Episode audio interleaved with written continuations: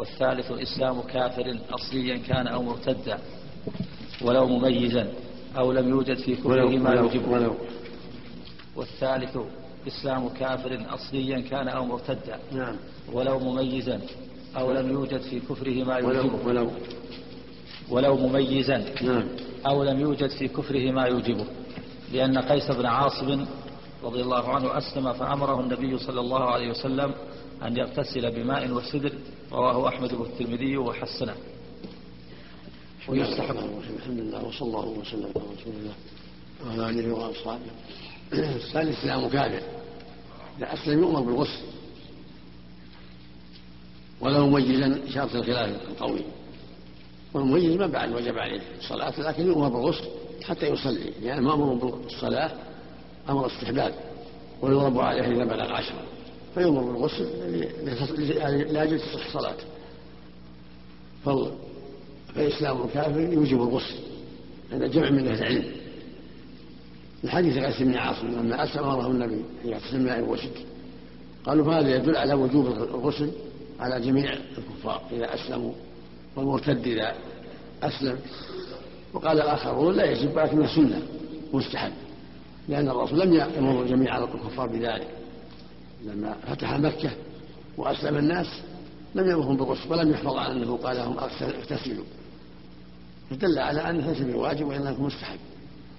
ولما بعث معاذ اليمن قال وأمر أن يدعو إلى توحيد الله، قال فإنما طعوا فألمهم افترض عليهم خمس صلوات ولم يقل أمرهم بالغسل. الغسل مستحب لحديث قيس وليس بواجب على الجميع. نعم هذا هو الأقرب والأظهر. نعم المميز أحسن الله كذا المميز القول بالوجوب محل نظر، إنما يستحب لو إشارة الخلاف، لأنه مأمور بالصلاة هو استحب له الغسل كما يستحب له الصلاة، إلا إذا بلغ العشر وجب أن يؤمر بالغسل ووجب أن يؤمر بالصلاة ويضرب أيضا. نعم لكن إذا أمر بالغسل وابن سبع حتى استنى لها أن يصلي. نعم إذا علم أن الكافر إذا كان يعني قد أتى جناب قد أتى جماع يعني. إذا علم أن عليه جنابه أحسن الله إخواننا يؤمر بالغسل. نعم إذا كان جنوبا. نعم ويستحب له إلقاء شعره، قال أحمد ويغسل ثيابه. يعني يستحب له غسل ثيابه إذا لم يعلم فيها شيء، أما إذا علم فيها نجاسة يجب غسلها، وإلا في الأصل الطهارة، لكن متى علم فيها نجاسة وجب الغسل. نعم إذا لم يعلم فيها نجاسة ثوب جديد أو ثوب ثوب مغسول ما فيه نجاسة ما يلزم غسل، أما إذا علم فيها نجاسة يغسل. نعم نعم خشية أن يكون فيها شيء، يعني إذا كان ما يعلم شيء ولا دليل على هذا، أما إذا علم شيء تغسل. نعم وإلا في الأصل الطهارة. نعم كالمسلم كالمسلم ويستحب له إلقاء شعره.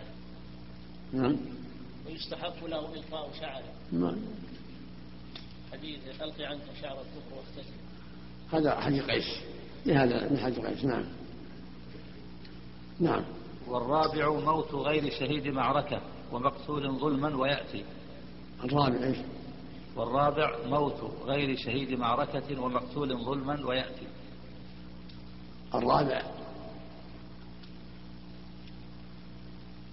غسل الميت، الميت غسل، لأن النبي صلى الله عليه وسلم قال في قصة ابنها زينب اغسلنها بثلاث إلى آخره، وقال في الذي وقصته راحلته اغسله بماء وسدر، فدل على وجوب غسل الميت ذكرا كان أو أنثى صغيرا أو كبيرا يجب غسله، ولو مقتولا قتلا إلا إذا كان ظلم ففيه خلاف، والصواب أنه يغسل حتى ولو مقتولا ظلما خلافا لما ذكر هنا، إلا شهيد إلا شهيد المعركة فلا يغسل، لأن النبي صلى الله عليه وسلم أمر بشهداء أحد أن يدفنوا في ثيابهم ولم يغسلوا ولم يصلى عليهم، هؤلاء مستهنوا، وأما غيره فيغسلون ولو كان مقتولا، ومن كما غسل عمر وعثمان وغيرهم ما قتلوا. فالآن الحديث عامة إلا شهد المعركة فقط. نعم شهد المعركة اللي مات في المعركة في محل المعركة في محل قتله. ها؟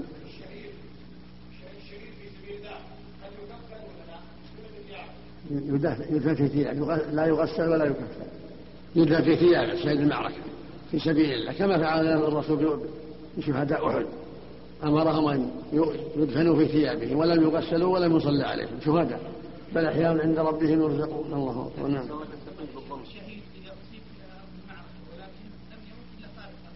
يغسل إذا نقل حيا، إذا نقل حيا ثم مات بعد ذلك يغسل. نعم. ها؟ لا يغسل ولو ولو أنه مقتول ظلما،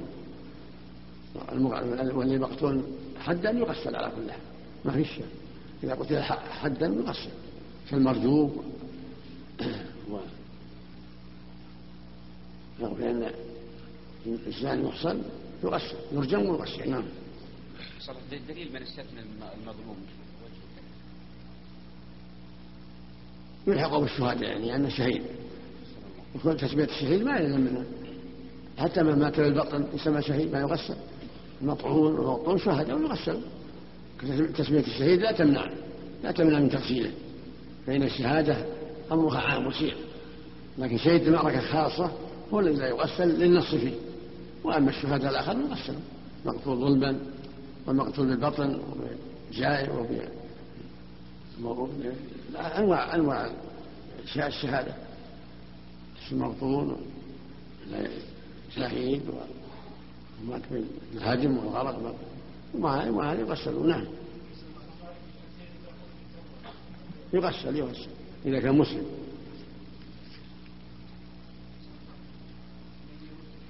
والأسير إذا أسلم لا يقتل، إذا أسلم لا يقتل. نعم نعم نعم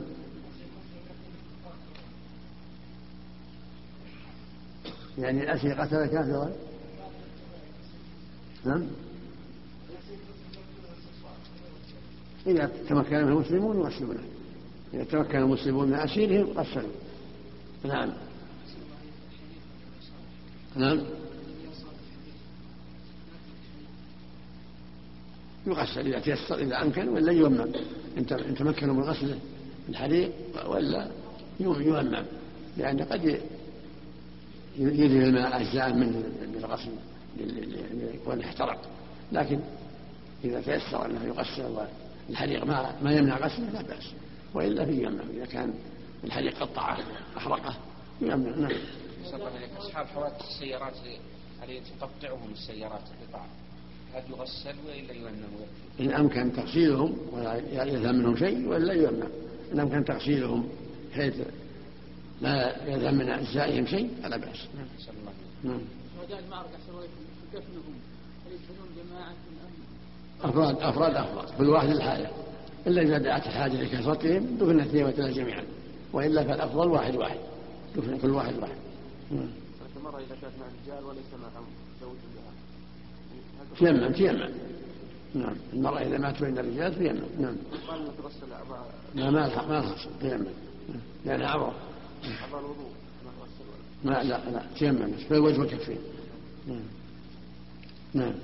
والرابع والخامس حيض والسادس نفاس، ولا خلاف في وجوب الغسل بهما قاله في المغني، فيجب بالخروج والانقطاع شرط. نعم فيجب بالخروج والانقطاع شرط. الحائض والنفساء يغسل عليهما الغسل أيضا إذا طهرتا، إذا طهرتا من حيضهما من الحيض والنفاس وجب الغسل بالنص، قال تعالى فإذا اطهرن فأتوهن، والنبي صلى الله عليه وسلم أمرهما بالغسل، فعليهما الغسل إذا طهرتا، ولا يتم الغسل إلا بانقطاع الدم. نعم. لا ولادة عارية عن دم فلا غسل بها والولد طاهر. إذا وجد ولد بغير دم ولدت ولم يكن دم فلا غسل والولد طاهر. هذه مسألة مفروضة ولم يبلغنا أن امرأة ولدت بغير دم، لا نعلم في أي مكان أنها ولدت بغير دم، لكن هذه مسألة مفروضة، وإلا المعروف أن كل امرأة تلد يكون معها دم ولو قليلا. فالمقصود أنه لو وجد لو وجد ولدت بدون الدم فلا غسل، لأن الدم هو العلة. نعم. يحتاج جديد أو يحتاج ثبوت، نعم، كلها حكايات معها أساس. نعم.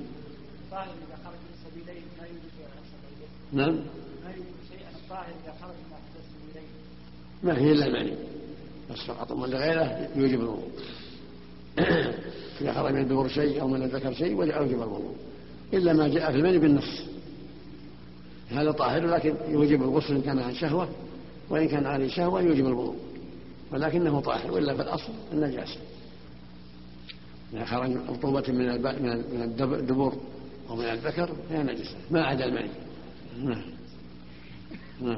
ومن لزمه الغسل لشيء مما تقدم حرم عليه الصلاة والطواف ومس المصحف وقراءة القرآن. ومن ومن لزمه الغسل لشيء مما تقدم حرم عليه الصلاة والطواف ومس المصحف وقراءة القرآن. كل من لزمه الغسل يمنع من الصلاة ومس المصحف وقراءة القرآن والطواف حتى يغتسل. الجنب لا يطوف ولا يصلي ولا يمس المصحف، وهكذا من أسلم قبل أن يغتسل على قول بوجوب الغسل، وهكذا الحائض والنفساء حتى تغتسل، وهكذا قراءة القرآن، هكذا مس المصحف، هكذا الطواف حتى يحصل الغسل. نعم. أحسن الله إليك. الحائض ليس لها أن تقرأ. نعم. الحائض أحسن الله إليك ليس لها أن تقرأ القرآن. في خلاف بين أهل العلم، الشيخ التقي رحمه الله بما قال من خشية نسيانه قرأت أو وجب عليها قراءة على أحد القولين، والأقرب والله أعلم أنها تقرأ، لأن المدة تطول، مثل النفاس والحيض تطول، هي مثل الجنوب، ولا تقاس الحيض على الجنوب، فالأقرب والله أعلم أنها تقرأ عن ظهر قلب، هذا هو والأرجح من هذه الدليل، تقرأ عن ظهر قلب. وإذا دعت الحاجة إلى مراجعة المصحف تراجعه من وراء قفصين من وراء حائل، ولا يجوز قياسها على الجنوب، الجنوب مدة يسيرة يغتسل وينتهي، وقياس في هذا لا وجه له. أما حديث لا تقرأ الحائل ولا الجنوب شيئا من القرآن فحديث ضعيف، لأن رواية إسماعيل بن عياش عن موسى بن عقبة وإسماعيل عن الحجازيين ضعيف عند أهل العلم وقياس فاسد. مم.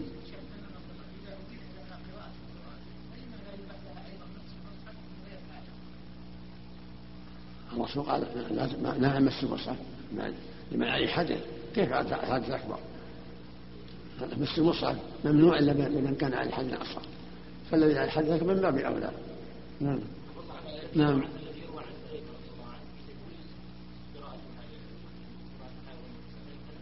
ما أتذكر شيء وما عليه شيء، لكن الصواب جواز ذلك، لأن قياس قياس الجنوب ما يصلح، وليس في النص ما يمنعها. نعم. لكن من دون حائل، إذا أراد الحدث يحتاج إلى مصلحة يكون من دون حائل. نعم. لا يأتي بالتعويذات الشرعية دون آية الكرسي ودون المعوذات قل هو الله، وإذا أحب ذلك فليغتسل خير له. نعم.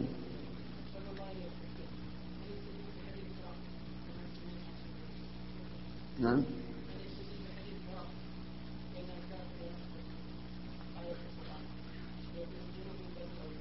لا لا لا ما يحتاج منه النص واضح في القرآن وسنها مش القرآن. نعم. فلا يحتاج الصحراء. نعم. نعم. وقراءة القرآن أي قراءة آية فصاعدة. نعم. وله قول ما وافق قرآنا إن لم يقصده. له أن يقرأ ما وافق القرآن إن لم يقصد القراءة، كمثل يقول ربنا آتنا في الدنيا حسنة وفي حسنة وقنا عذاب النار، ربنا لا تزغ قلوبنا بعد إذ هديتنا، على سبيل الدعاء وهم على سبيل القراءة لا بأس. نعم. كالبسملة والحمدلة. نعم. كالبسملة والحمدلة ونحوهما. نعم. مثل بسم الله والحمد لله، ربنا لا تزغ قلوبنا، ربنا لا تؤاخذنا إن نسينا، على على غير سبيل القراءة.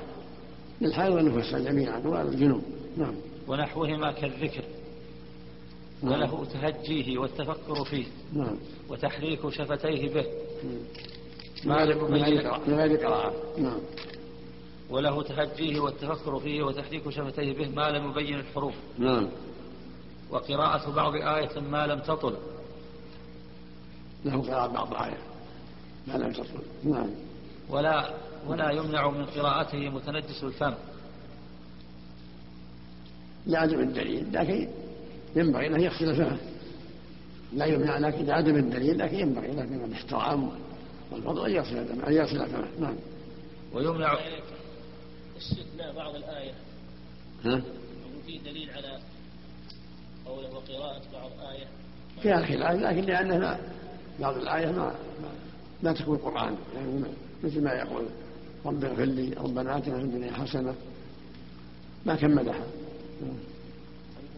ما ما قرأها كما كما نزلت، ما قرأ بعضها بعضها العلم حتى ولا بعض آية. هذا بعض آية وبعض آية. نعم. نعم. كيف؟ قد يكون قد يقع عندي أسفل، قد يقع قد يبتلى دم يخرج في فمه ولا مجه، لا يقرأ حتى يطهر. أفضل أفضل يطهر فمه.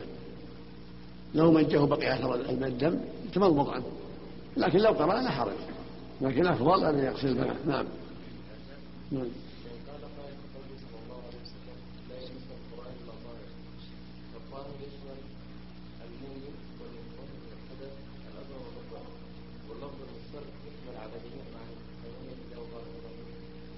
المقصود بالحديث الوضوء، والمؤمن طاهر، المؤمن أينما كان فهو طاهر، المقصود الوضوء. نعم. نعم. ويمنع الكافر من قراءته ولو رجع إسلامه. الحديث الصحيح الموصول الرسول صلى الله عليه وسلم نهى أن يحمل القراء إلى أرض العدو لأن لا تناله أيديهم، فظاهر هذا منعهم من لمسه حتى يسلموا. نعم. ويعبر المسجد أن يدخله لقوله تعالى ولا جنبا إلا عابر سبيل، أي طريق لحاجة. نعم. أما العبور فلا بأس، الحائض والنفساء والجنب العبور لا بأس، لقوله عز وجل إلا عابر سبيل، ولأنه صلى الله عليه وسلم أمر عائشة أن تأتي بالخمرة من المسجد وهي حائض، أتعطينا أني حائض؟ قال إن حيضتك ليست في يدك، فدل على جواز العبور وأخذ الحاجة من المسجد للجنوب والحائض. نعم. لحاجة وغيرها على الصحيح. نعم. كما مشى عليه في الإقناع. نعم. حاجة وغير حاجة ولحاجة وغيرها، يعني قد يكون ما هناك حاجة بينها أخذ الحاجة مسجد لو خلاها ما هذا ضرورة، أو ما هناك حاجة للمرور في طريق آخر حول المسجد يمكن المرور، لكن قد يمر المسجد إما لقصر وإلا لأسباب أخرى. المقصود المرور، المرور لا بأس، لأن الله قال إلا عابري سبيل ولم يقيد سبحانه وتعالى، أطلق ولا جنوبا إلا عابري سبيل حتى تغسل، الله أطلق هذا سبحانه وتعالى. وكونه طريقا قصيرا حاجة، هذا من الحاجة، لكن الأصل ولو ولو تساوى الطريقات. أحسن الله إليكم، إذا كان المؤذن جنوبا أحسن الله إليكم فهل يدخل المسجد ليؤذن وهو واقف ثم يخرج؟ وما ينبغي، لأن الوقوف يشبه الجلوس، وقوف طويل، فالأحوط ألا يأتي له، لكن لو فعل صح، لأنه ليس بجالس لا يجلس، قد يشبه العابر من بعض الوجوه، لكن طول قيامه يشبه الجلوس، فالأحوط له أن يتأهب قبل أن يغتسل، هذا هو الأحوط.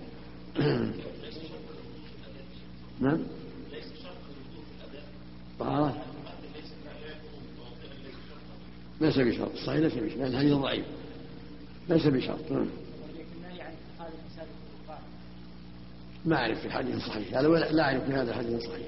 نعم. وكره أحمد اتخاذه نفس القرآن واضح إلا عابر نفس القرآن. وكره أحمد اتخاذه طريقة، ما شراها تحتاج إلى دليل، الله يقول إلا عابر سبيل، ومن قال قولا يقال يخالف ظاهر القرآن وجب رده مطلقا.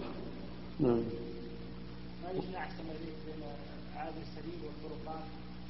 عابر السبيل هو المعصوم الذي مر لحاجه المر، هذا عابر السبيل. او دخل لحاجه ياخذ حاجه ويأخذ، دخل ياخذ مصلى، ياخذ سجاده، ياخذ مصحف، ياخذ كتاب. والمصحف يجب اخذه اذا كان في جفيل او بعلاقه. نعم.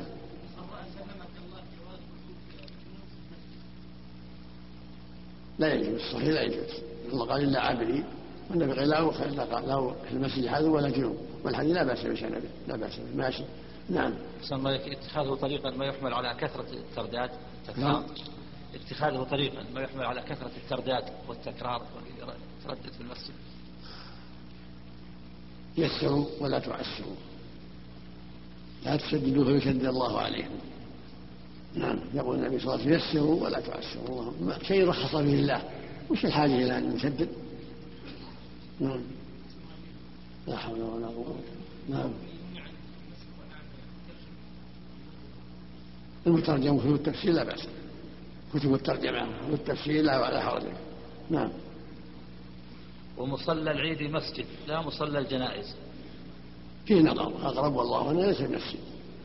مصلى الجنائز ليس المسجد، بعضهم قد يستدل ولا يعتزل حجر المصلى، ولكن هو المراد المصلى لأنه يشوشون على المصليات، يكون وراءهم يسمعون الخطبة ويسمعون الفائدة، وهو بأن مصلى يعني مسجد، هو ما يصلى فيه إلا صلاة العيد، فليس مصلى يشبه المسجد.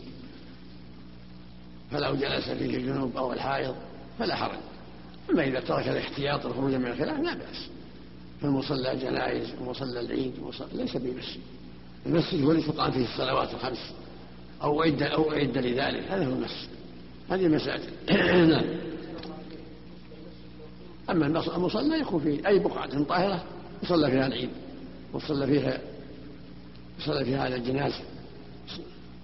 نعم. ما دام عدا للصلاة لا يكفي مسجد، ولو ما يصلي فيه إلا الموظفون الظهر، ما دام عدا للصلاة هو مسجد. نعم. أحسن الله إليكم. مساجد العيد الآن حفظكم الله تسور وتحاط يعني تحجب عن الناس، فلا تعتبر مساجد. من باب الاحتياط، من باب الاحتياط والخروج من الخلاف. طيب هذا من باب الاحتياط والخروج من الخلاف. نعم. لئلا تمتهن ولئلا يلتقى فيها يلقى فيها شيء من القدرات، لا ينبغي، هذا من باب الحيطة ومن باب تنزيح وتنظيفها للناس. أما كونها مسجد يحتاج إلى تحييد مسجد أو يحرم فيه جلوس الجنوب أو الحائض هذا محل نظر. أما كون مسجد بحيث يعني ينظف ويصان عن القارورات هذا طيب مهم مهم. نعم. وهو شرط.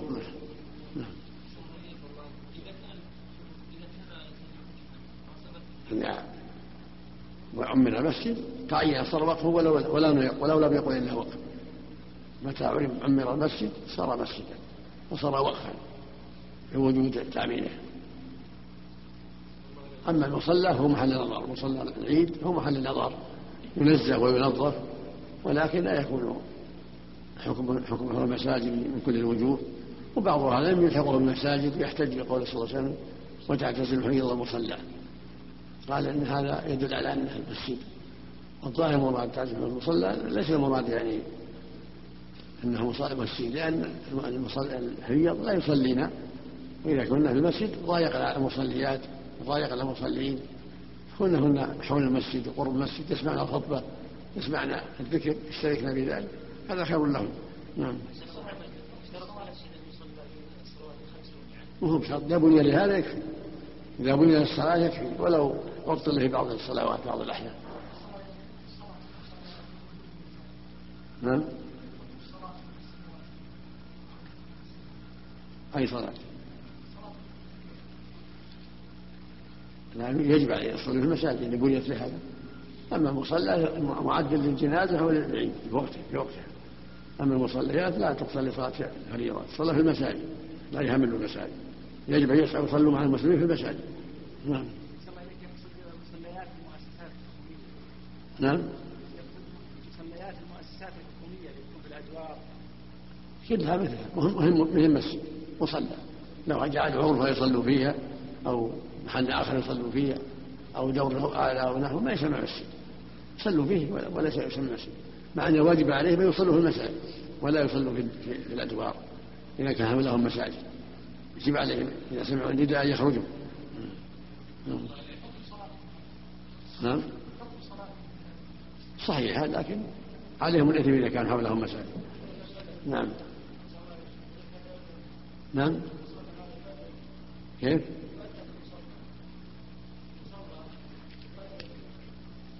ما عندهم مسجد يعني؟ إذا كان ما عندهم مسجد لا بأس، وما إذا كان عندهم مسجد لا يصلوا في المسجد. نعم يترتب على خروجهم أحسن الله إليك تأخرهم، ولو يتأخروا ربع ساعة ثلاث ساعات ما يضر ما يضرهم، لكن الهوى الهوى والضعف وقلة المبالاة، بعضهم يقول أنهم يتفرقون أو يتأخر السنة ولو تسلم الحمد لله، هم يضيعون أوقاتهم في غير هذا. إذا جاءت الصلاة جاء الحفظ على الوقت، وإذا جاءت حاجاتهم ضيعوا الأوقات. إذا سابه واسع يوسع، إذا صدقوا يوسعونه. نعم ولا يجوز أن يلبث فيه. نعم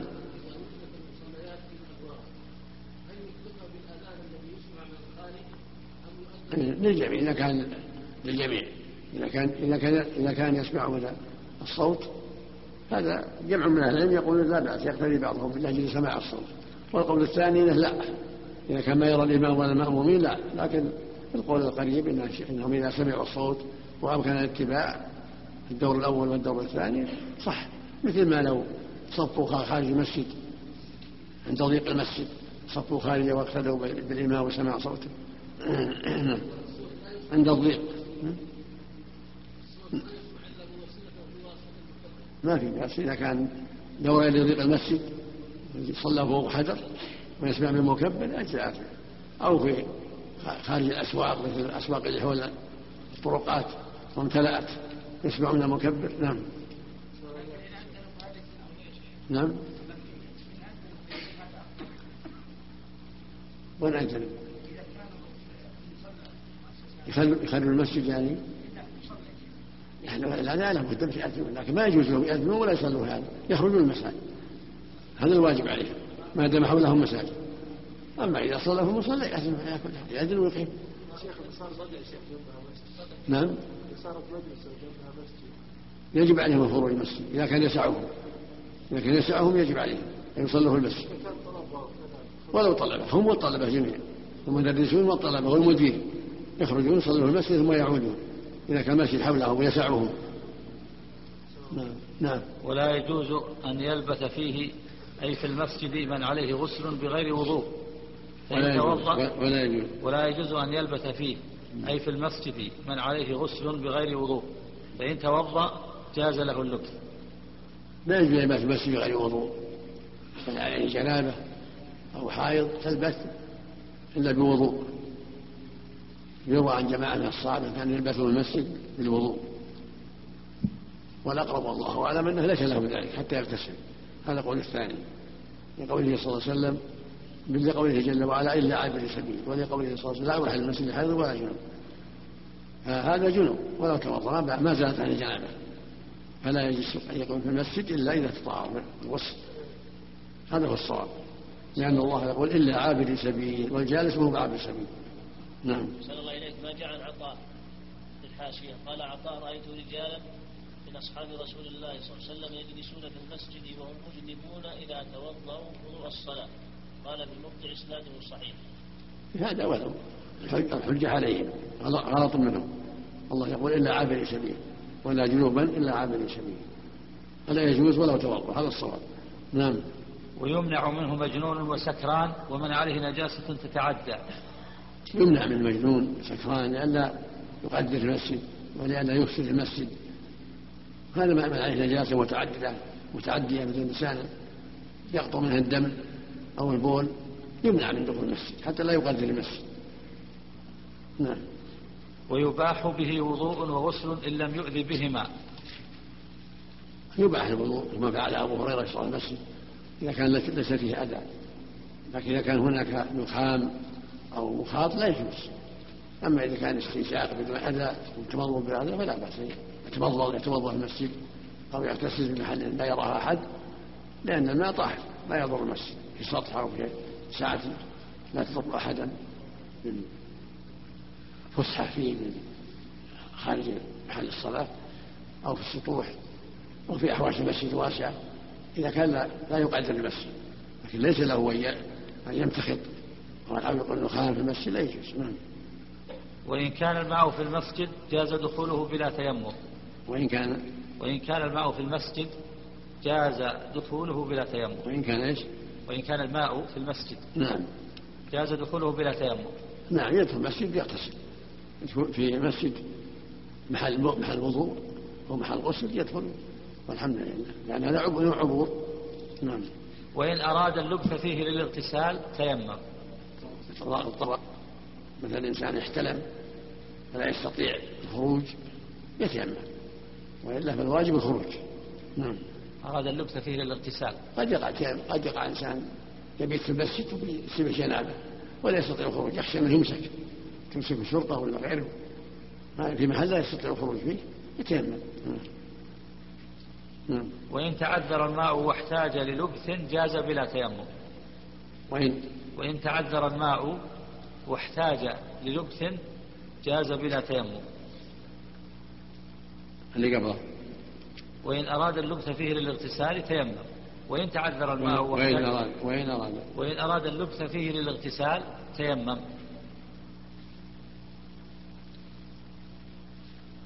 للاغتسال. نعم. مم. وإن أراد اللبث فيه للاغتسال تيمم تيمم. إيش بعد؟ وإن تعذر الماء واحتاج للبث جاز بلا تيمم. تنعقر ما يصلح. الواجب انه يتيمم بالجميع اذا احتاج اللبس يتيمم، لانه مضطر حينئذ ولا يتمكن، لكن على القول بان التيمم يزيل حكم الجنابه لا توضا لا توضا فقط يكفي التيمم بنيه الوضوء، لكن الصواب انه اذا اضطر يتيمم بنيه الجنابه بنيه الغسل حتى لا تكون الجنابه كليه. وان سواء مثل إنسان احتلم أو مثل إنسان يغتسل في في بئر في المسجد ولكنها البئر يعني مملوءة يحتاج إلى جلوس حد ينتظرهم، هذا هو محل التيمم، لأنه في هذه الحالة هو مضطر للجلوس واللبس، مثل الذي احتلم في أول الليل وهو في المسجد ولا يستطيع الخروج يتيمم لأنه مضطر في هذه الحالة.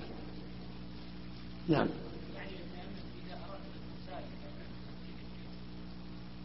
حتى ينتظر يعني ينتظر حتى يجيه الدور. نعم.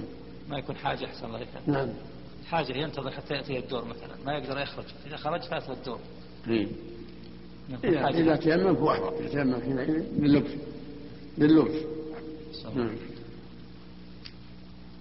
ومن غسل ميت ومن غسل ميتا مسلما أو كافرا سن له الغسل لأمر أبي هريرة رضي الله عنه بذلك رواه أحمد وغيره. هذه السنة من غسل ميت يغتسل، هذا هو الأصل، هذه الصحيح أن يغتسل من أربع منها غسل ميت، السنة لمن غسل ميت يغتسل، هذا هو الأصل. نعم. أو قول أحسن الله إليك من غسل ميتا مسلما أو كافرا هل يجوز له يغسل الكافر؟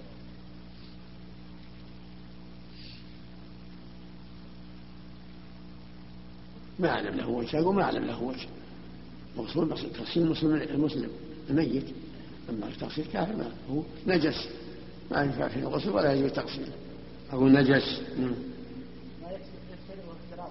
نعم.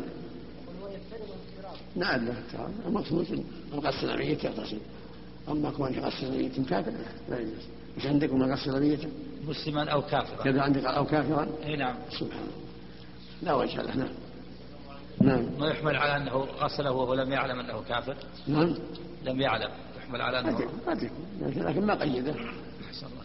على كل حال المشروع غسل الميت مشروع بلا شك، إذا غسل الميت وابتعد يغتسل، فلو قدر أنه غسل ميتا كافرا جاهل ما يغتسل يعني سن له الغسل. نعم.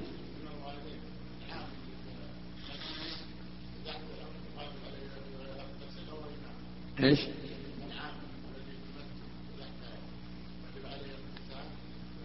يخرج يغتسل، إذا تيسر يخرج يغتسل، إذا تيسر الجليب حوله يخرج، ولكن خطر يخرج يغتسل أو يروح البيت يغتسل.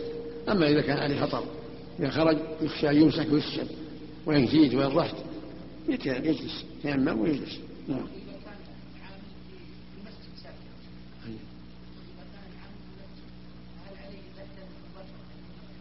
نعم إذا كان في المسجد.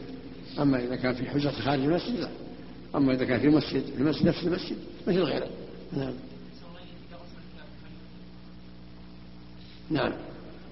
أو أفاق من جنون أو إغماء بلا حلم أي إنزال سن له غسل. كذلك إذا أفاق من جنون أو إغماء يعني مظلمة مظلمة الاحتلال، ولكن يحتاج إلى دليل هذا. أما الميت فيه دليل. أما إذا أفاق من جنون أو إغماء هذا قد يكون للتنشيط لأن الغسل ينشطه، وأما خروج المني سيتبين إذا كان في مني يجد آثاره يجب على الغسل. أما إذا ما وجد منيا فالغسل من باب الاستحباب، ولأنه قد يكسر ويضعف بالإغماء والجنون فالغسل ينشطه. من هذا الباب من هذه الحديث في خير. نعم. لأن النبي صلى الله عليه وسلم اغتسل من الإغماء متفق عليه، والجنون في معناه بل أولى. النبي صلى الله عليه وسلم طيب سبع مرات يغتسل عليه الصلاة والسلام، كان يريد أن يصلي بالناس فلما عظم عليه الأمر قال مروا بك ويصلي بالناس.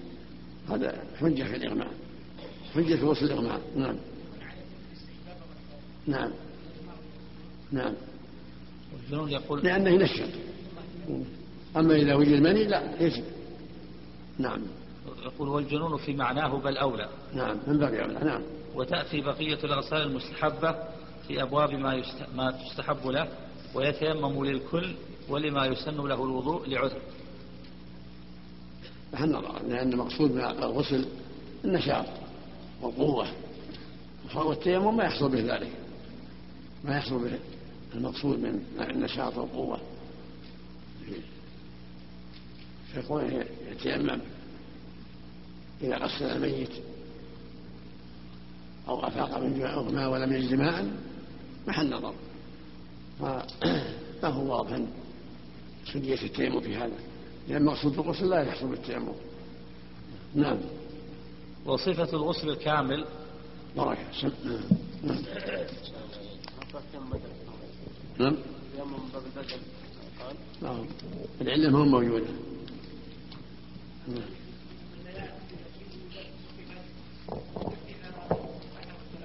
نعم. نعم.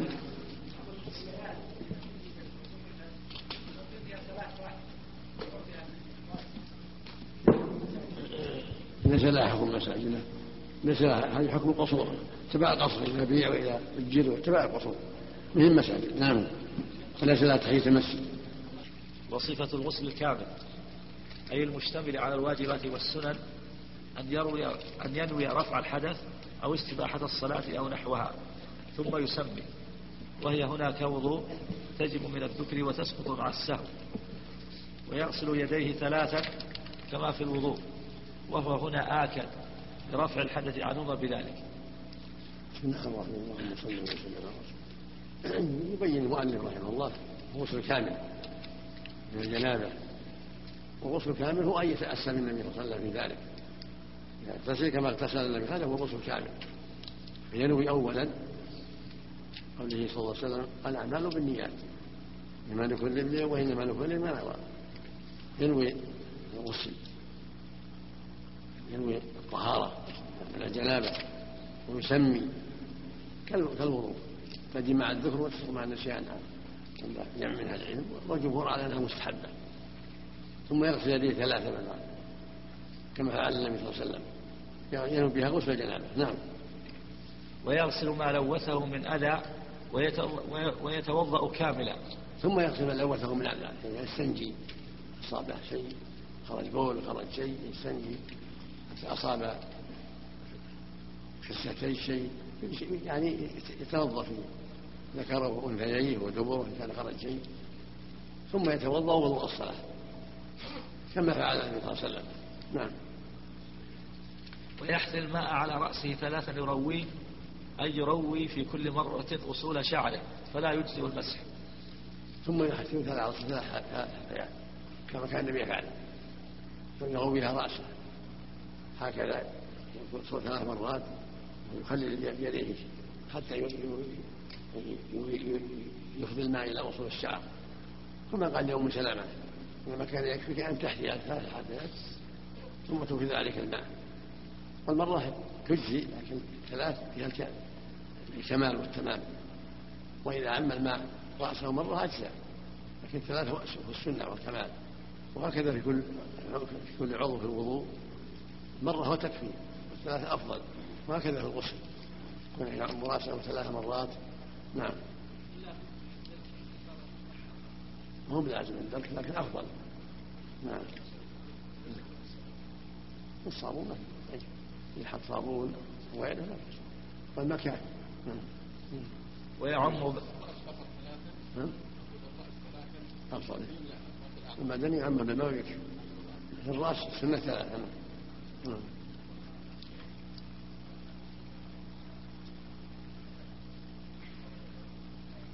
غسل الجنابه وغسل الحيض وغسل النفاس، واذا اغتسل الجمعه يفعل هكذا، حتى غسل الجمعه افضل، هذا غسل كامل حتى للجمعه. نعم، لا بد يمر مع جميع الشهر على جميع الاماكن. نعم، ويعم بدنه غسلا، لحديث عائشه رضي الله عنها كان رسول الله صلى الله عليه وسلم اذا اغتسل من الجنابه غسل يديه ثلاثا وتوضا وضوءه للصلاه، ثم يخلل شعره بيديه حتى إذا ظن أنه قد روى بشرته أفاض الماء عليه ثلاث مرات، ثم غسل سائر جسده. متفق عليه. هذا هو الجمال. ثلاثا يعم بدنه أصلا ثلاثا حتى ما يظهر من فرج المرأة عند قعود لحاجة وباطن الشعر. ثلاثة في الرأس، أما البدن ما ما لم يرد فيه التثليث، إنما جاء التثليث في الرأس. أما البدن يعمه بالماء ويكفي.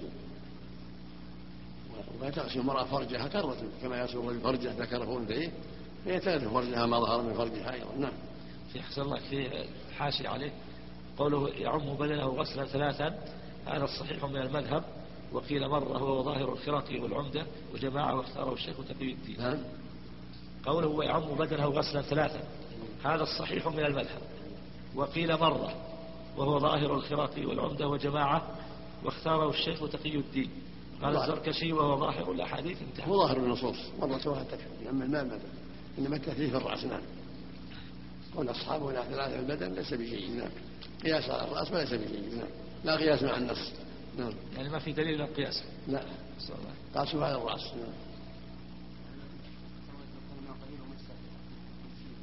ما يجي بس لا بد من غسل كما عندها ما يكفي تيمم. نعم، وتنقضه وتنقضه لحيض، هذا أفضل. تنقضه للحيض ليس بواجب، الصواب ليس بواجب، لكن تنقضه للحيض أفضل. يعني هذا يقوم سلامة لما سألت النبي غسل الجنابة والحيض تنقض، قال إنما يكفي أن تحمل على ثلاث حاجات، لكن إذا نقضته كما جاء في حاجة أخرى تنقض الأسهل تكون أفضل وأكمل. تغسله بالماء والسدر، هذا أفضل وأفضل. نعم، ويدلكه أن يدلك بدنه بيديه ليتيقن وصوله إلى مغابنه وجميع بدنه، هذا هو الأفضل، أن يدلك بيده ويمد يده عليه أفضل أكمل. نعم، ويتفقد وصول شعره وغضاريس أذنيه وتحت حلقه وإبطيه وعمق سرته، يعني يتبع المغابن قد ينبع عنها الماء إلى حظها حتى يعمها الماء.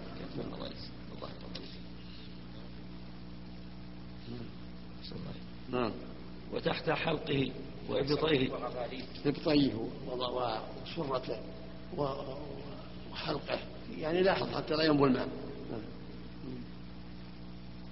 غضاريف ولا غضاريس؟ غضاريف.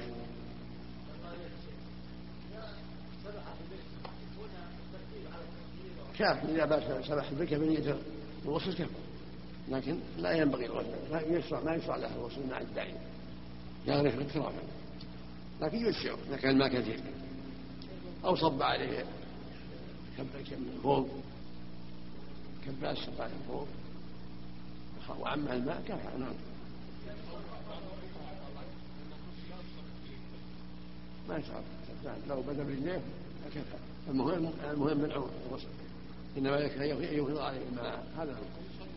نعم يكفي بنية الغسل، لكن هنا يغتسل كما غسل النبي أفضل.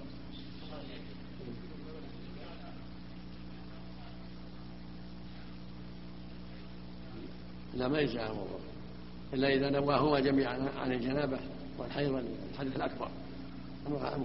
الغسل مستحب، لا لابد يتوضأ وضوء مستقيم.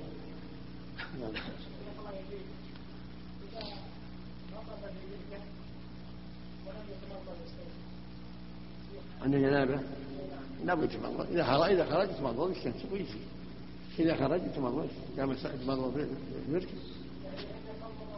لابد منهم أنا في الوضوء. نعم. وتحت حلقه وإبطيه وعمق سرته وبين إليتيه وطي ركبتيه. والمقصود من هذا يلاحظ هذه الأشياء حتى لا ينبع عنها الماء، تحت سرته طي وإبطيه وكذلك تحت ركبتيه، كل هذه الأشياء قد ينبع عنها الماء. نعم. ويتيامن لأنه صلى الله عليه وسلم كان يعجبه التيمم في طهوره. هذا السنة التيمم يبدأ بشق الأيمن قبل الأيسر كما في غسل الجنازة الأفضل، ولكن إذا عملنا كهذا. ويغسل قدميه ثانيا مكانا آخر. نعم إذا فرغ يغسل قدميه مكانا آخر ولو كان قد توضأ قد غسلهما. نعم الحديث ميمونة. نعم أحسن مرة ثانية ولو في مكان، إذا كان مكان صلب ونظيف ولو في مكان، لكن إذا كان مكان في طين أو في كذا يتحول عنها حتى يغسل. نعم. وإذا كان ما في طين نظيف. نعم. إذا كان المحل نظيف ولا في طين ما ما نسوي، إذا غسلها أفضل ولا ما نسوي. نعم. نعم. لكن إذا غسلها مثلا بعد غسل ما كما في حديثنا أو أفضل. نعم.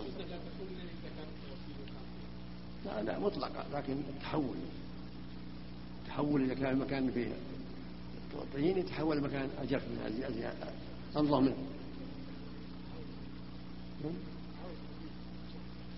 شو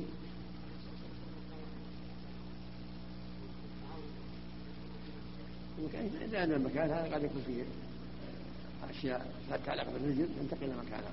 نعم. الوضوء اللي قبل أحسن الله إليكم، الوضوء اللي قبل يتوضأ وضوءها كامل إلا رجليه يجعلها آخر الغسل. ما في ناس هذا وجه هذا وهذا. نعم. ويكفي الظن في الإسباق. يكفي الظن ظنه أن أسبق هذا. نعم. قال بعضهم ويحرك خاتمه ليتيقن وصول الماء. الخاتم فيه نظر، إن كان لاصق الحرف وإن كان واسع لا يشك فيه ما يحتاج تحريك. نعم. والغسل المجزي أي الكافي أن ينوي كما تقدم. نعم. والغسل المجزي أي الكافي أن ينوي كما تقدم ويسمي فيقول بسم الله ويعم بدنه بالغسل مرة، أن يغسل ظاهر جميع بدنه وما في حكمه من غير ضرر. هذا الكافي وجهي ينوي الغسل ويسمي ويعم بدنه بالماء ولا مرتب كفى هذا يكفي، لكن هنا ينظمه كما فعله النبي صلى الله عليه وسلم هذا أفضل. نعم. أن يغسل ظاهر جميع بدنه وما في حكمه من غير ضرر كالفم والأنف والبشرة التي تحت الشعر ولو كثيفة. ايش؟ نعم. أن يغسل ظاهر جميع بدنه. نعم. وما في حكمه من غير ضرر كالفم والأنف والبشرة التي تحت الشعر ولو كثيفة. ايش؟ والبشرة التي عيد عيد ويعم بدنه بالغسل مرة من غير ضرر كالفم والأنف والبشرة التي تحت الشعر ولو كثيفة. ايش في ظاهرة يعمها بالماء يكفي، لكن كثيفة يعمها بالماء مثل شعر الراس. البشرة اللي تحت الشعر لابد من إيصال الماء إليه ما هو ظاهر، لكن لكن ما يتصور هذا إلا في اللحية أو في الرأس، فإذا عمه بالماء واللحية كفى، لكن إذا عركها يكون أفضل مثل ما يدرك الرأس أفضل. وباطن الشعر وظاهره مع ما استرسل كذلك العانة كثيفة تدركها كانت كثيفة. نعم. وباطن الشعر وظاهره مع مستنصر، وما, وما تحت حشفة أقلف إن أمكن شمرها. ويرتفع حدث قبل زوال حكم خبث، يرتفع الحدث قبل زوال حكم خبث، كمل الغسل وتبع الحدث. وإن كان هناك شيء من آثار الحدث الخبث أزال بعد ذلك، لو كان بقي شيء من آثار الخبث يزيله حتى لا يبقى لها أثر. حكم الحدث يزول بتعميم البدن، وإن كان هناك أثر من الخبث لكن لا يمنع الماء زال الحدث وكمل الخبث الذي لا يمنع الماء. نعم. حتى ارتفع الحدث ارتفع الحدث، وإذا كان هناك حاجة إلى مزيد لمحل خبث أزاله.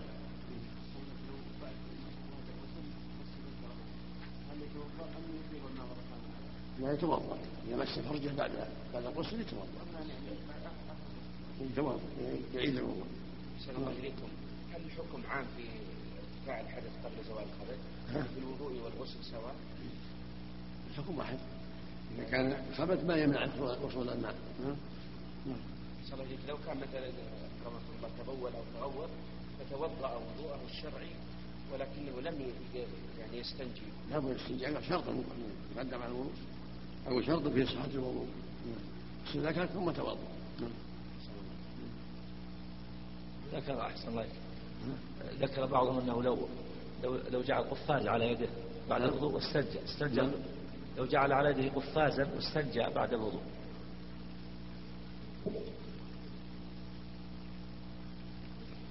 ما يصح، لا بد يكون السنجاء سابقا شرط من شروط الوضوء يسبقه الاستنجاء. نعم. ويستحب سدر في غسل, في غسل كافر أسلم وحائض. يسحب السدر غسل الحائض والمسلم الحديث قسم العاصم قسم ماء وسدر، والحائض كذلك قسم ماء وسدر الأفضل. أما الجنوب لا لا يكفي، يحتاج سدر. وأخذها مسكا تجعله في قطرة أو نحوها وتجعله في فرجها، ولا طيب فرجها بعد رائحة الدم أفضل، مسك أو غيره ولا سيما ذات الزوج. نعم. فإن لم تجد فطيبا فإن لم تجد فطينا، حتى لا يبقى من الدم رائحة حتى ولا فطيب. نعم. ويتوضأ بمد استحبابا. نعم. ويتوضأ بمد استحبابا. ويتوضأ إيش؟ بمد بمد. نعم. غفل أحد شب. نعم.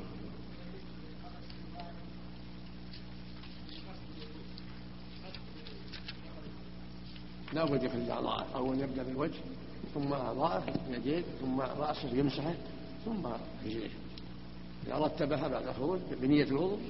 ويتوضأ بمد استحبابا، والمد رطل وثلث وثلث عراقي، ورطل وأوقيتان، وسبع أوقية مصري، وثلاث أواق وثلاثة أسباع أوقية دمشقية، وأوقيتان وأربعة أسباع أوقية قدسية. ويغتسل بصاع وهو أربعة أمداد، وإن زاد جاز، لكن يكره الإسراف ولو على نهر جارف. بسم الله اللهم صل وسلم على رسول الله. يقول المؤلف رحمه الله ويتوضأ بمد ويغتسل بالصاع، هذه السنة الاقتصاد في الوضوء.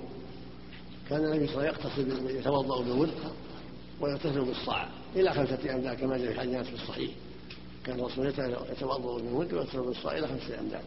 هذا هو السنة الاقتصاد وعدم الإسراف. والمد خمسة أبطال وثلث بالعراقي،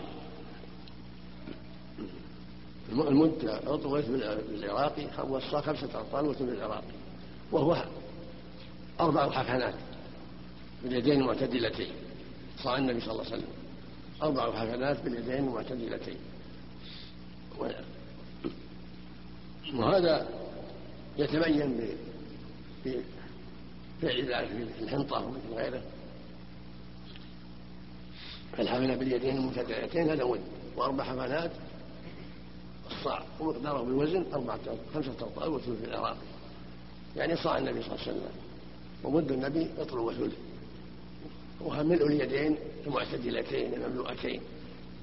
فإذا قرب هذا فهذا السنة ألا يسرف، مدوا ما يقاربه حتى لا يكون فيه إسراف، ولو كان على نهر جاري ينبغي له الاقتصاد وعدم الإسراف في الماء. نعم. حديث لا تسرف ولو كنت على نهر قد يروى من حديث سعد بن أبي وقاص روى عن النبي قال سعد، ولكن ما على حسناته يحتاج التأمل، لكن هذا هو الصواب تأسي بالنبي صلى الله عليه وسلم. نعم. ويحرم أن يغتسل عريانا بين الناس وكره خاليا من الماء. ويحرم ويحرم ويحرم أن يغتسل عريانا بين الناس وكره خاليا في الماء. هذا لا شك أنه محرم لأنه يبدي عورته للناس، ما يجوز أن يغتسل عريانا والناس ينظرون، يجب أن يستتر لا رجل ولا امرأة. أما إذا كان وحده فلا بأس، النبي اغتسل عريانا مع أهله، وكان موسى يغتسل عريانا وأشروا من قبل أشروا لنا ذات يوم قال الناس من بني إسرائيل، وكان ما يغتسل عندهم يغتسل وحده، فقالوا إن به أدرة يعني شيء من المرأة فيه والبعاج اللي في خشيتين، فأراد الله أن يغتسل في مكان ما عند أحد ووضع ثوبه على أحد وهو عريان يعني ما عنده أحد، فطار الحجر بثوبه، لما خرج من النهر طار الحجر بثوبه فجعل يتبعه حتى رآه بنو إسرائيل في أحسن صورة ليس به بأس، فغضب على الحجر وجعل يضربه وينده حتى صار في ندبات من شدة غضب على الحجر، لما وقف الحجر وأخذ ثوبه ورآه بنو إسرائيل. المقصود أن السنة بل الواجب الواجب على المسلم أن يبتعد عن رؤية الناس عند غسل، يكون مسرورا في محل مسرور أو خيمة مسرورة أو ما أشبه ذلك أو بعيد عن الناس، أما إذا كان وحده فلا بأس. نعم. من شدة غضبه عليه حتى رؤية في آثار ندب الحجر في آثار أعصاب الحجر وجه الكراهة. أحسن الله إليك. والمؤلف وكره خاليا في الماء. نعم. وكره خاليا في الماء. لا, لا وجه الكراهة. نعم. الصواب لا عدم الكراهة. نعم. ما كان ما عنده. نعم. نعم. نعم. ما ما يجب عليه كما عنده ما يجب، إنما إذا كان يراه واحد. نعم. ولا خط ولا شيء. نعم. أمم. فإن أسرع فإن أسرى بأقل مما ذكر في الوضوء أو الغسل أجزاء. إذا اغتسل بأقل أو وعمم أجزاء. ثبت عن صلى الله عليه وسلم أنه توضأ بثلث مد، إذا راعى اقتصاد وكفاه أقل من صاع وأقل من مد في الوضوء فلا حرج، لكن يتحرى الإسباغ. النبي قال أسبغ الوضوء، والإسباغ إمرار الماء على العضو في الباب الوضوء وفي البدن، فيتحرى الاقتصاد وعدم الإسراف في وضوئه وغسله. والإسباغ تعميم العضو بالماء. هذا هو الإسباغ، تعميمه بالماء، وهم الدلك الدلك مستحب وهم العزيز تعميمه بلا يكفي. نعم. والإسباغ تعميم العضو بالماء بحيث يجري عليه ولا يكون مسحا. نعم. أو نوى بغسله الحدثين أو الحدث وأطلق أو الصلاة ونحوها مما يحتاج لوضوء وغسل أجزأ عن الحدثين، لأن الأصغر يدخل في الأكبر، لأنه بغسل الحدثين أو الصلاة أو الحدث المطلقة دخل الأصغر في الأكبر. وإن توضأ ثم اغتسل هذا أفضل أكمل فيه اتباع النبي صلى الله عليه وسلم، لأنه كان يتوضأ ثم يغتسل عليه الصلاة والسلام، هذا هو الكمال. فإن اغتسل ولم يتوضأ ونوى الحدثين أو أصل بذلك الصلاة ونحوها أجزاء، لأن الأصغر يدخل في الأكبر. أجزأ عن الحدثين ولم يلزمه ترتيب ولا موالاة. نعم، ولم يلزمه ترتيب ولا موالاة، لأن الأصل دخل في الأكبر، لكن الأفضل يستنجي ثم يتوضأ وضوء الصلاة ثم يفيض الماء على رأسه ثم يغسل جنبه الأيمن ثم هذا هو الأفضل على ما فعله النبي صلى الله عليه وسلم. نعم. يعني ولو مس فرجه في أثناء الغسل ما يهم. نعم. لو مس فرجه في أثناء الغسل في وسط. لا لا، إذا مس فرجه يتوضأ، لا بد يمر الماء على فرجه من غير ما يمس. أنا استفرجه فعليه الوضوء. يعني يعني بعد الاستنجاء ما يمر. إذا ما استفرجع عليه المغموم. أول إذا استنجى أول ثم أفاض الماء ولم يستفرجع لا بأس. أما لو أفاض الماء وما استفرجع عند إفاضة الماء عليه المغموم لا بأس، لكن الوضوء خارج الحمام أحسن حتى يتساهل يسمي عند بدء الوضوء، وإذا دعت خارج الحمام سمى في بدء الوضوء وتوضأ. نعم. نعم.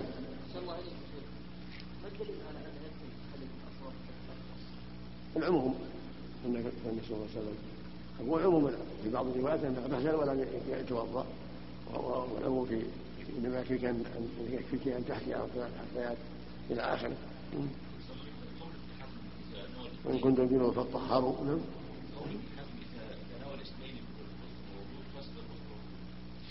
كان قائلا هذا كلام باطل، كان قائلا هذا كلام مو كلام باطل، هذا من ظاهريته الباطلة. نعم.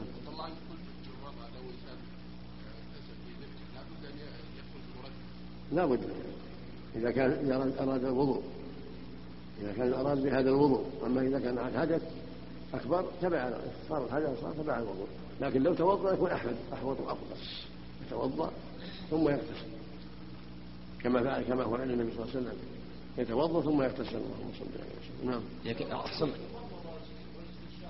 فرض لا بد منه في الوضوء والغسل، فرض والله فرض في الوضوء والغسل جميعا، لأن الفم في حكم الظاهر والعين في حكم الظاهر. نعم. نعم لا ولا ولا ترتيب في الغسل يعني، أما في الوضوء لا بد مع الوجه، المضمضة والاشياء مع الوجه في الوضوء.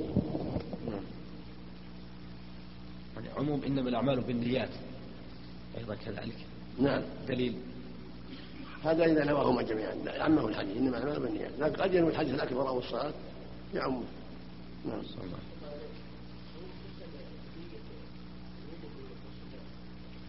نعم. ما يصح. لا لا بد من وضوء ترتيب، لا بد من ترتيب، أو غسل جماعة أو غسل مستحب لا بد من ترتيب، لو إنه وضوء أول أو بعد، إنما هذا في الجنابة خاصة يتبع الأصغر الأكبر. ويسن لجنب ولو أنثى وحائض ونفساء انقطع دمها غسل فرجه لإزالة ما عليه من الأذى، والوضوء لأكل وشرب.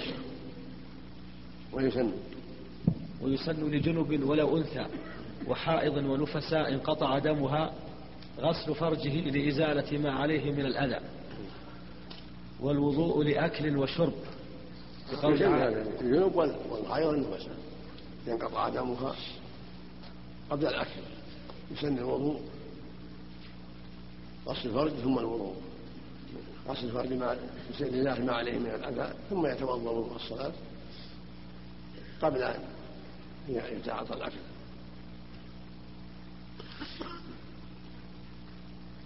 وهذا محل نظر.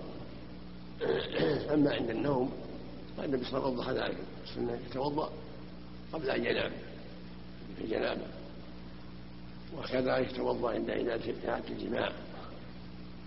في الحديث الصحيح أنه خرج من القائض فقيل له توضأ، قال لم أريد الصلاة حتى أتوضأ. ومحل شرعية الوضوء للجنوب عند الأكل يحتاج إلى دليل، وهكذا الحائض. أما كونه يغسل يديه ويتنظف أو يستنجي من الأذى هذا شيء معروف، ولكن مستحب الوضوء قبل الأكل. أما قبل النوم فلا بأس لا بأس بعد النوم أو راجعة الجماع كما فعله النبي صلى الله عليه وسلم. في سيأتي دليل ذكر دليل. نعم. ذكر دليل ذكر الشارع قال والوضوء لأكل وشرب، لقول عائشة رضي الله عنها رخص رسول الله صلى الله عليه وسلم للجنب إذا أراد أن يأكل أو يشرب أن يتوضأ وضوءه للصلاة، رواه أحمد بإسناد صحيح. انصح انصح هذا كيف انصح هذا. نعم.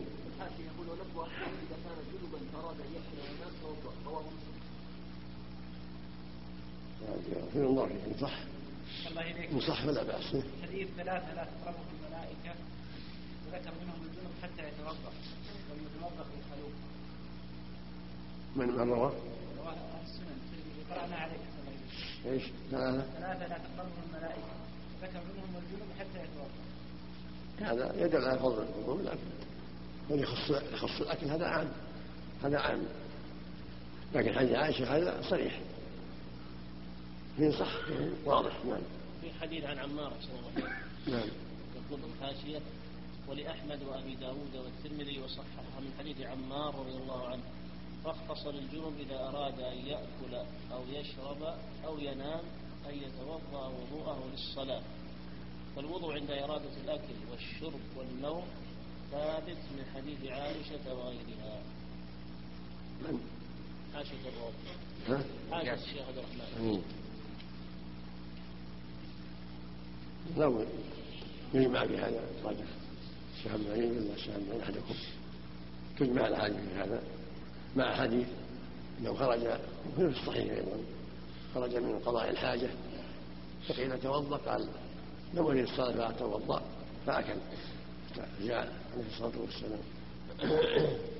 ننظر ننظر رواية عائشة هذا خرجه مسلم وسنده عند أحمد. لكن الحديث هذا عمار كذلك الحديث الذي فيه لم أرد الصلاة أليس حدثا أصغر؟ نعم.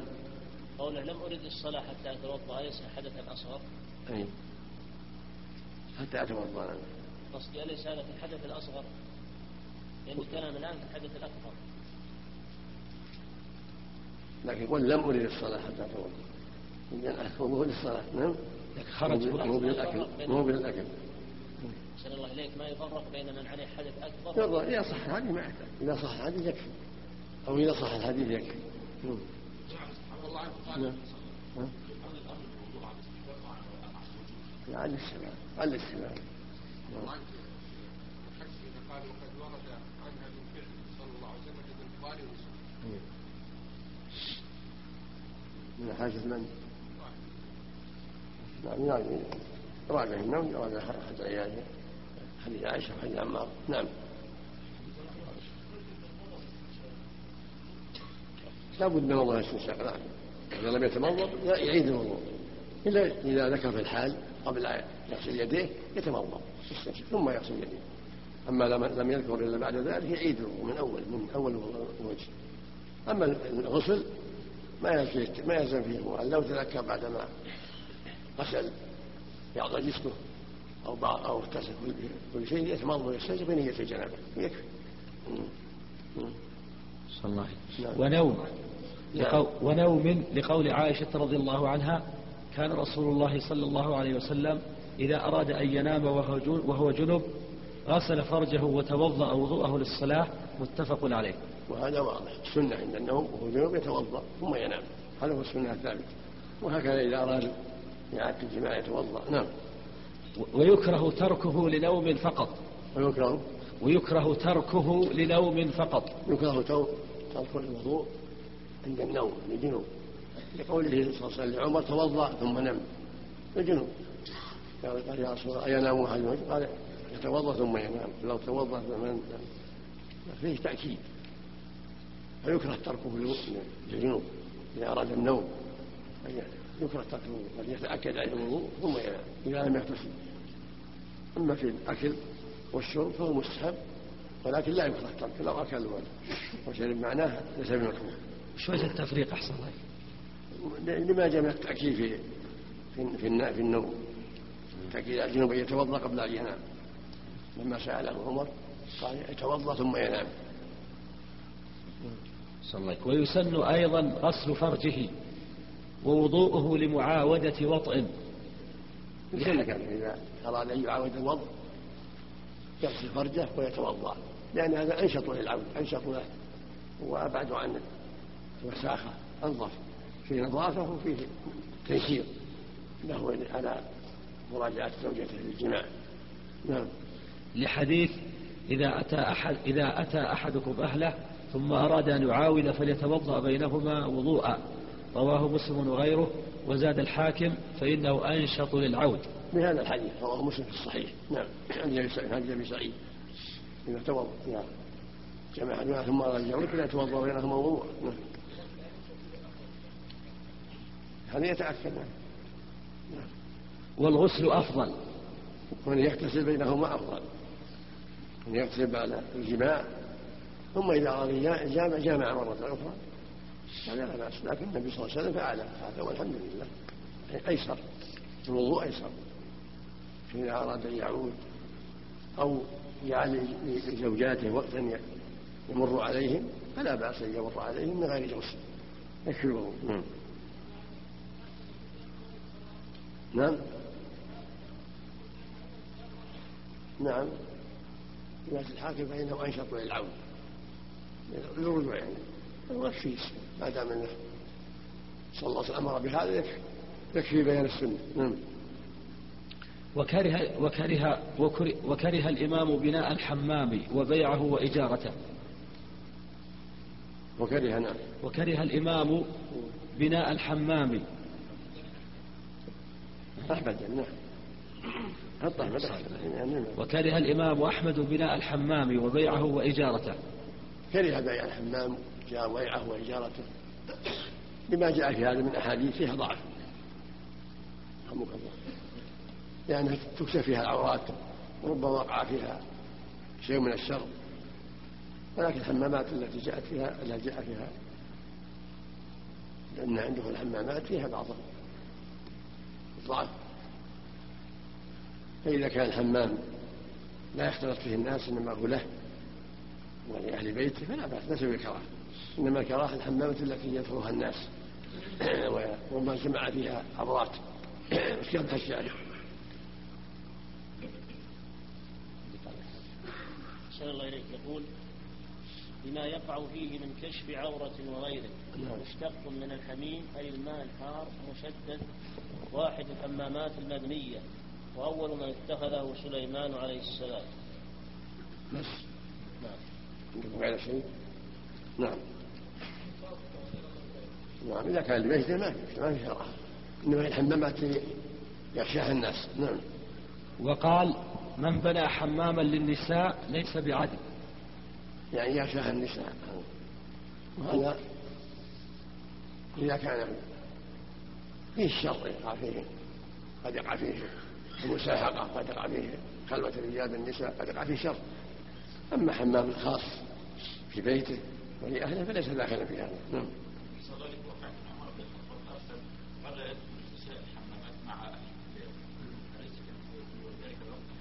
في حمامات في الشام وغيره، لكن جاء في بعض الحديث انها عند كل حمامه الا بمئسر، ونحن النساء عند كل الحمامات، وفي ثاني اسامي لها نظر، لكن اذا امكن دخولها من دون كشف عورات يكون سليم يستر العوره فلا حرج في ذلك. والنساء اذا اضطرنا اليها مثل شده البرد فيها ماء دافي ولا يترتب عليها شر لا باس، في حيض أو في حيض أو نفاس حتى تضطر المرأة إلى ذلك إذا سلمت من الشر. نعم. ها؟ هذا إذا كان في بيت ما فيها إشكال، اللي في بيت الإنسان ما فيه إشكال، لكن في الجلاء والبلدان الأخرى إذا ضبطت زال المحرم. ها؟ إذا ضبطت ما فيها شر، المقصود أنها وسيلة للشر، فإذا كانت محفوظة فلا بأس. نعم.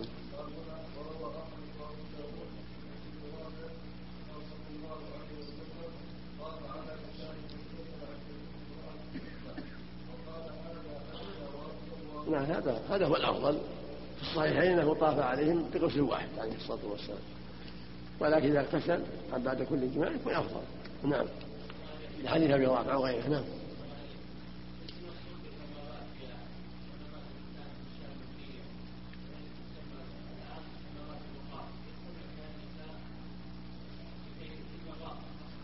هذه الحمامات يجتمع فيها النساء والرجال، قد يكون يدخلها رجال وقد يدخلها نساء، معدة للغسل، قد يكون فيها كثرة، قد يكون فيها محلات كثيرة، لكن إذا كانت سليمة في المحل يختص بواحد ما يكون معه شارك هذا يسلم، يعني المقصود حفظ العورات، فإذا كان حمام لواحد لا يدخل إلا واحد لا هذا محلو إذا كان مسوق. نعم. إذا كان في عورات لا يحرم، إذا كان ترى عورته يحرم، أما إذا كان لا يترى وحده لا ترى عورته لا بأس.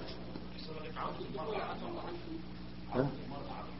المرأة ما يجوز، لابد ان تستر عورتها عن عورتها ما بين السره والركبه.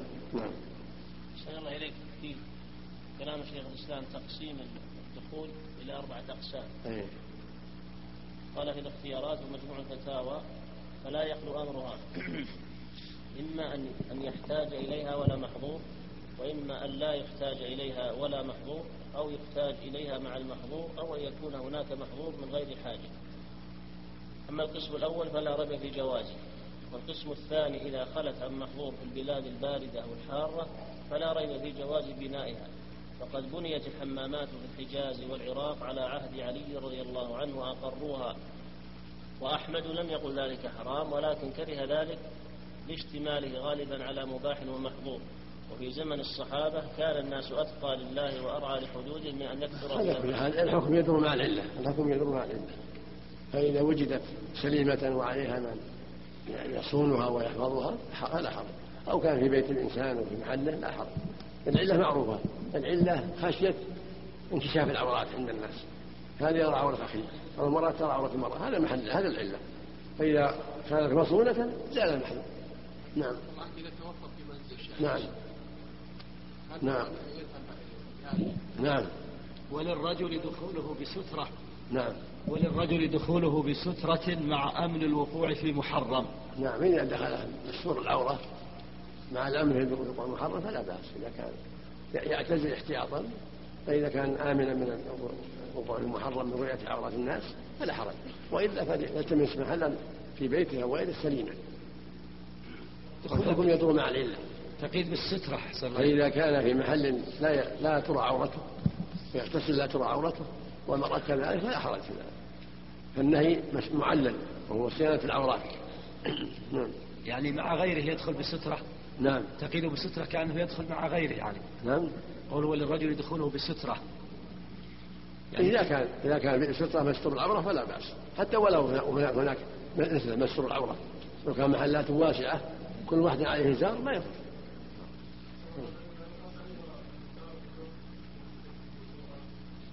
المعنى واحد، ما هو المسموح، المعنى واحد.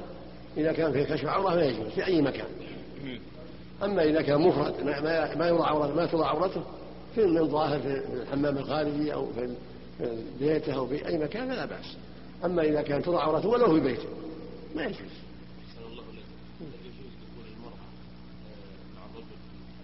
مع زوجها لا بأس. مع زوجها لا بأس. نعم. ويحرم على المرأة بلا عذر. نعم يحرمها بالعذر لأنها عورة للشر، فإذا كان مصون فلا بأس. باب التيمم. بركة. سم. سائل يقول المصاحف في مدارس البنات وفيها حال المصحف في الوسط وفي الحاشية يوجد معاني كلمات وشروح، هل يجوز قراءتها بدون لا لا لا بد، هذه مصاحف ولا ينبغي وضع الحواشي عليها. المصاحف ينبغي أن تمنع من الحواشي مثل كتب، إنما الحاجة للترجمة إذا ترجم، وأما كونه يوضع حواشي لا لا يجعلها كتب ما يصلح، ولا يجب أن يفرد ويخلص من الحواشي. نعم.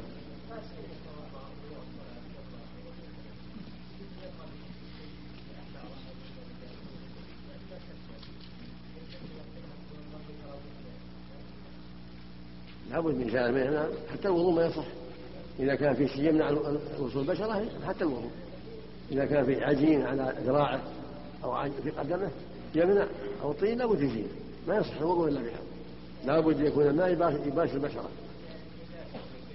النجاسة لا بد من إزالتها. نعم قبل الوضوء أو بعده كل واحد، لكن لا بد من إزالتها. نعم. إذا كان على يده نجاسة وتوضأ ما صح الوضوء لعدم الموالاة، لو يزيل النجاسة اللي لها جرم يزيلها حتى يبلغ الماء العضو البشرة.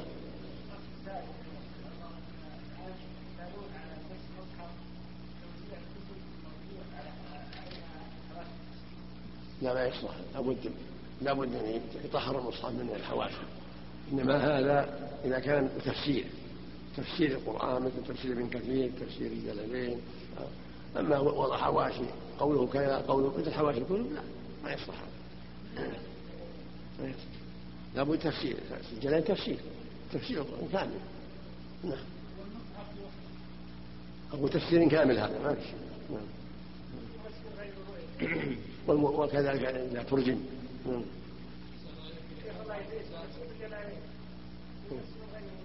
نعم يعني التفسير مثل تفسير ابن كثير تفسير البغوي كله ضرب ضرب واحد. نعم نعم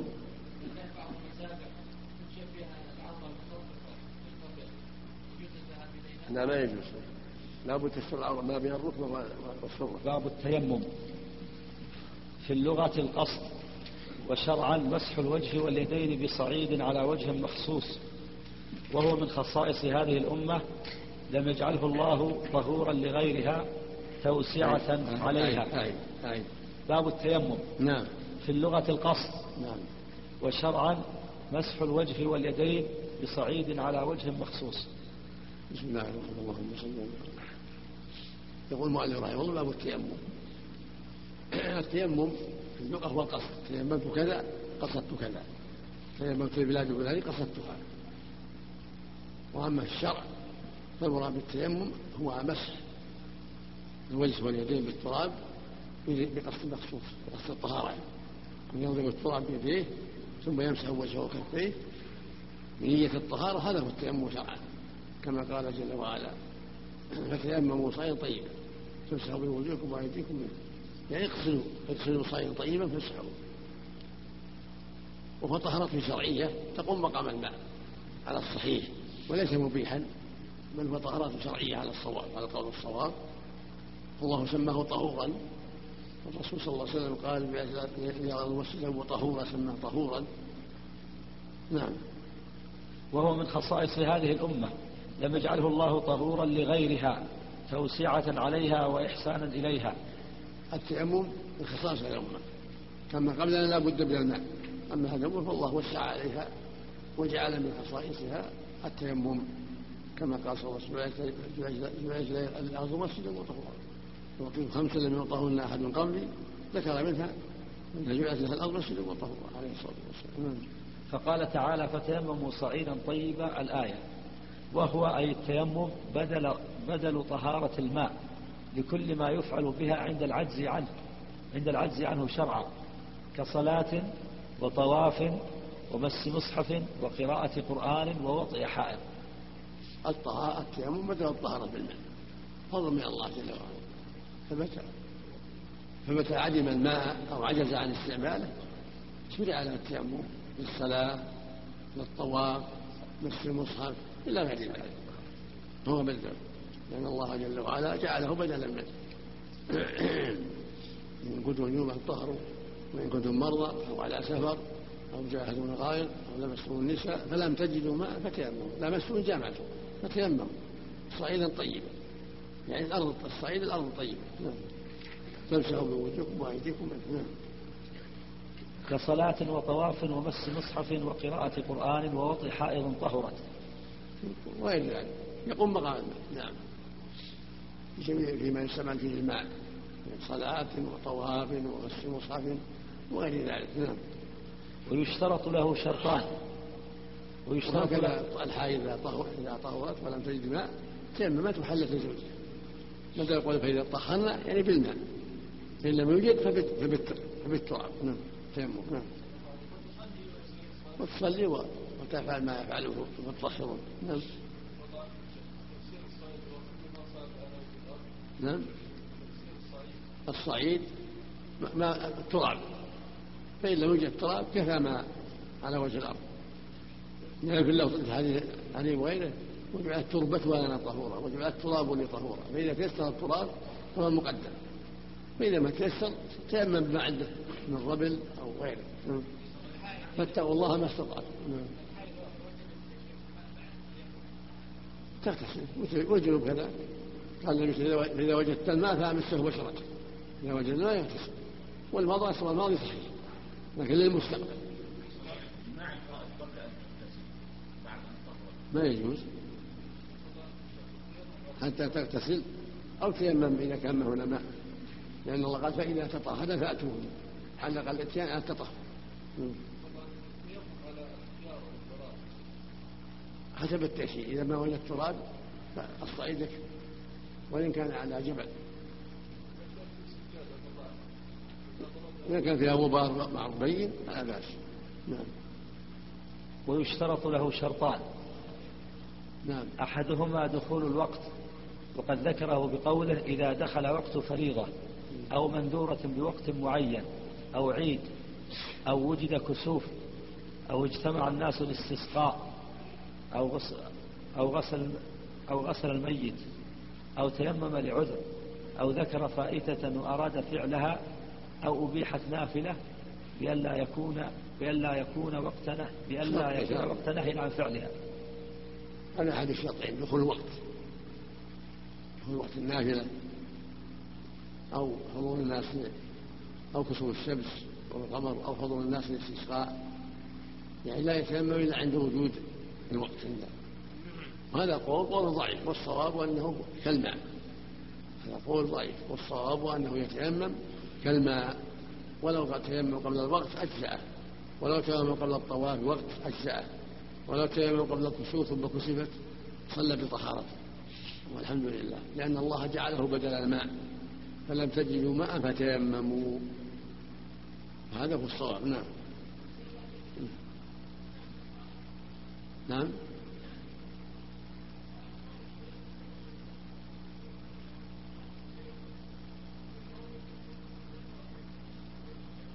الصواب يتيمم ولا ما يجتمعوا، متى تيمم فهو يقوم مقام الماء طهارة. نعم. نعم. قوله غسل الميت أحسن الله. نعم. يقول أو اجتمع ناس للاستسقاء. نعم. أو اجتمع ناس للاستسقاء يعني مثل دخول الوقت، اجتمعوا للاستسقاء مثل دخول الوقت. أو غسل الميت يقول. نعم.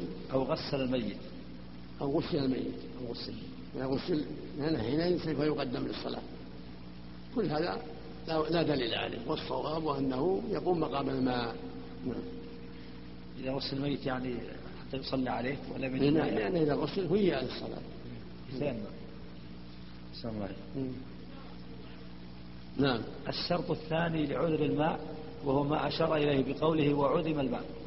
هذا الشرط الثاني، ولهذا عدم الماء إذا دخل الوقت وعدم الماء أو عجز عن استعمال الماء لمرض وجراحة ونحو ذلك فإنه يتيمم، وهذا لا بد منه أن يكون عاجز عن الماء أو هناك مانع من استعمال الماء. هذا لا لا يتيمم إلا بعذر شرعي، إما عدم الماء وإما العجز عن استعماله. نعم.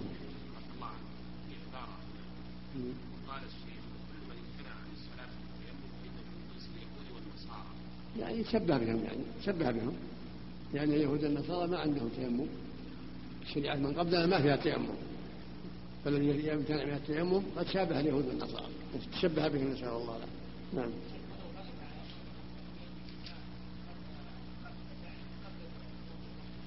ولو إذا وجدت الماء يستوى توضأ، متى وجدت الماء توضأ. نعم. نعم.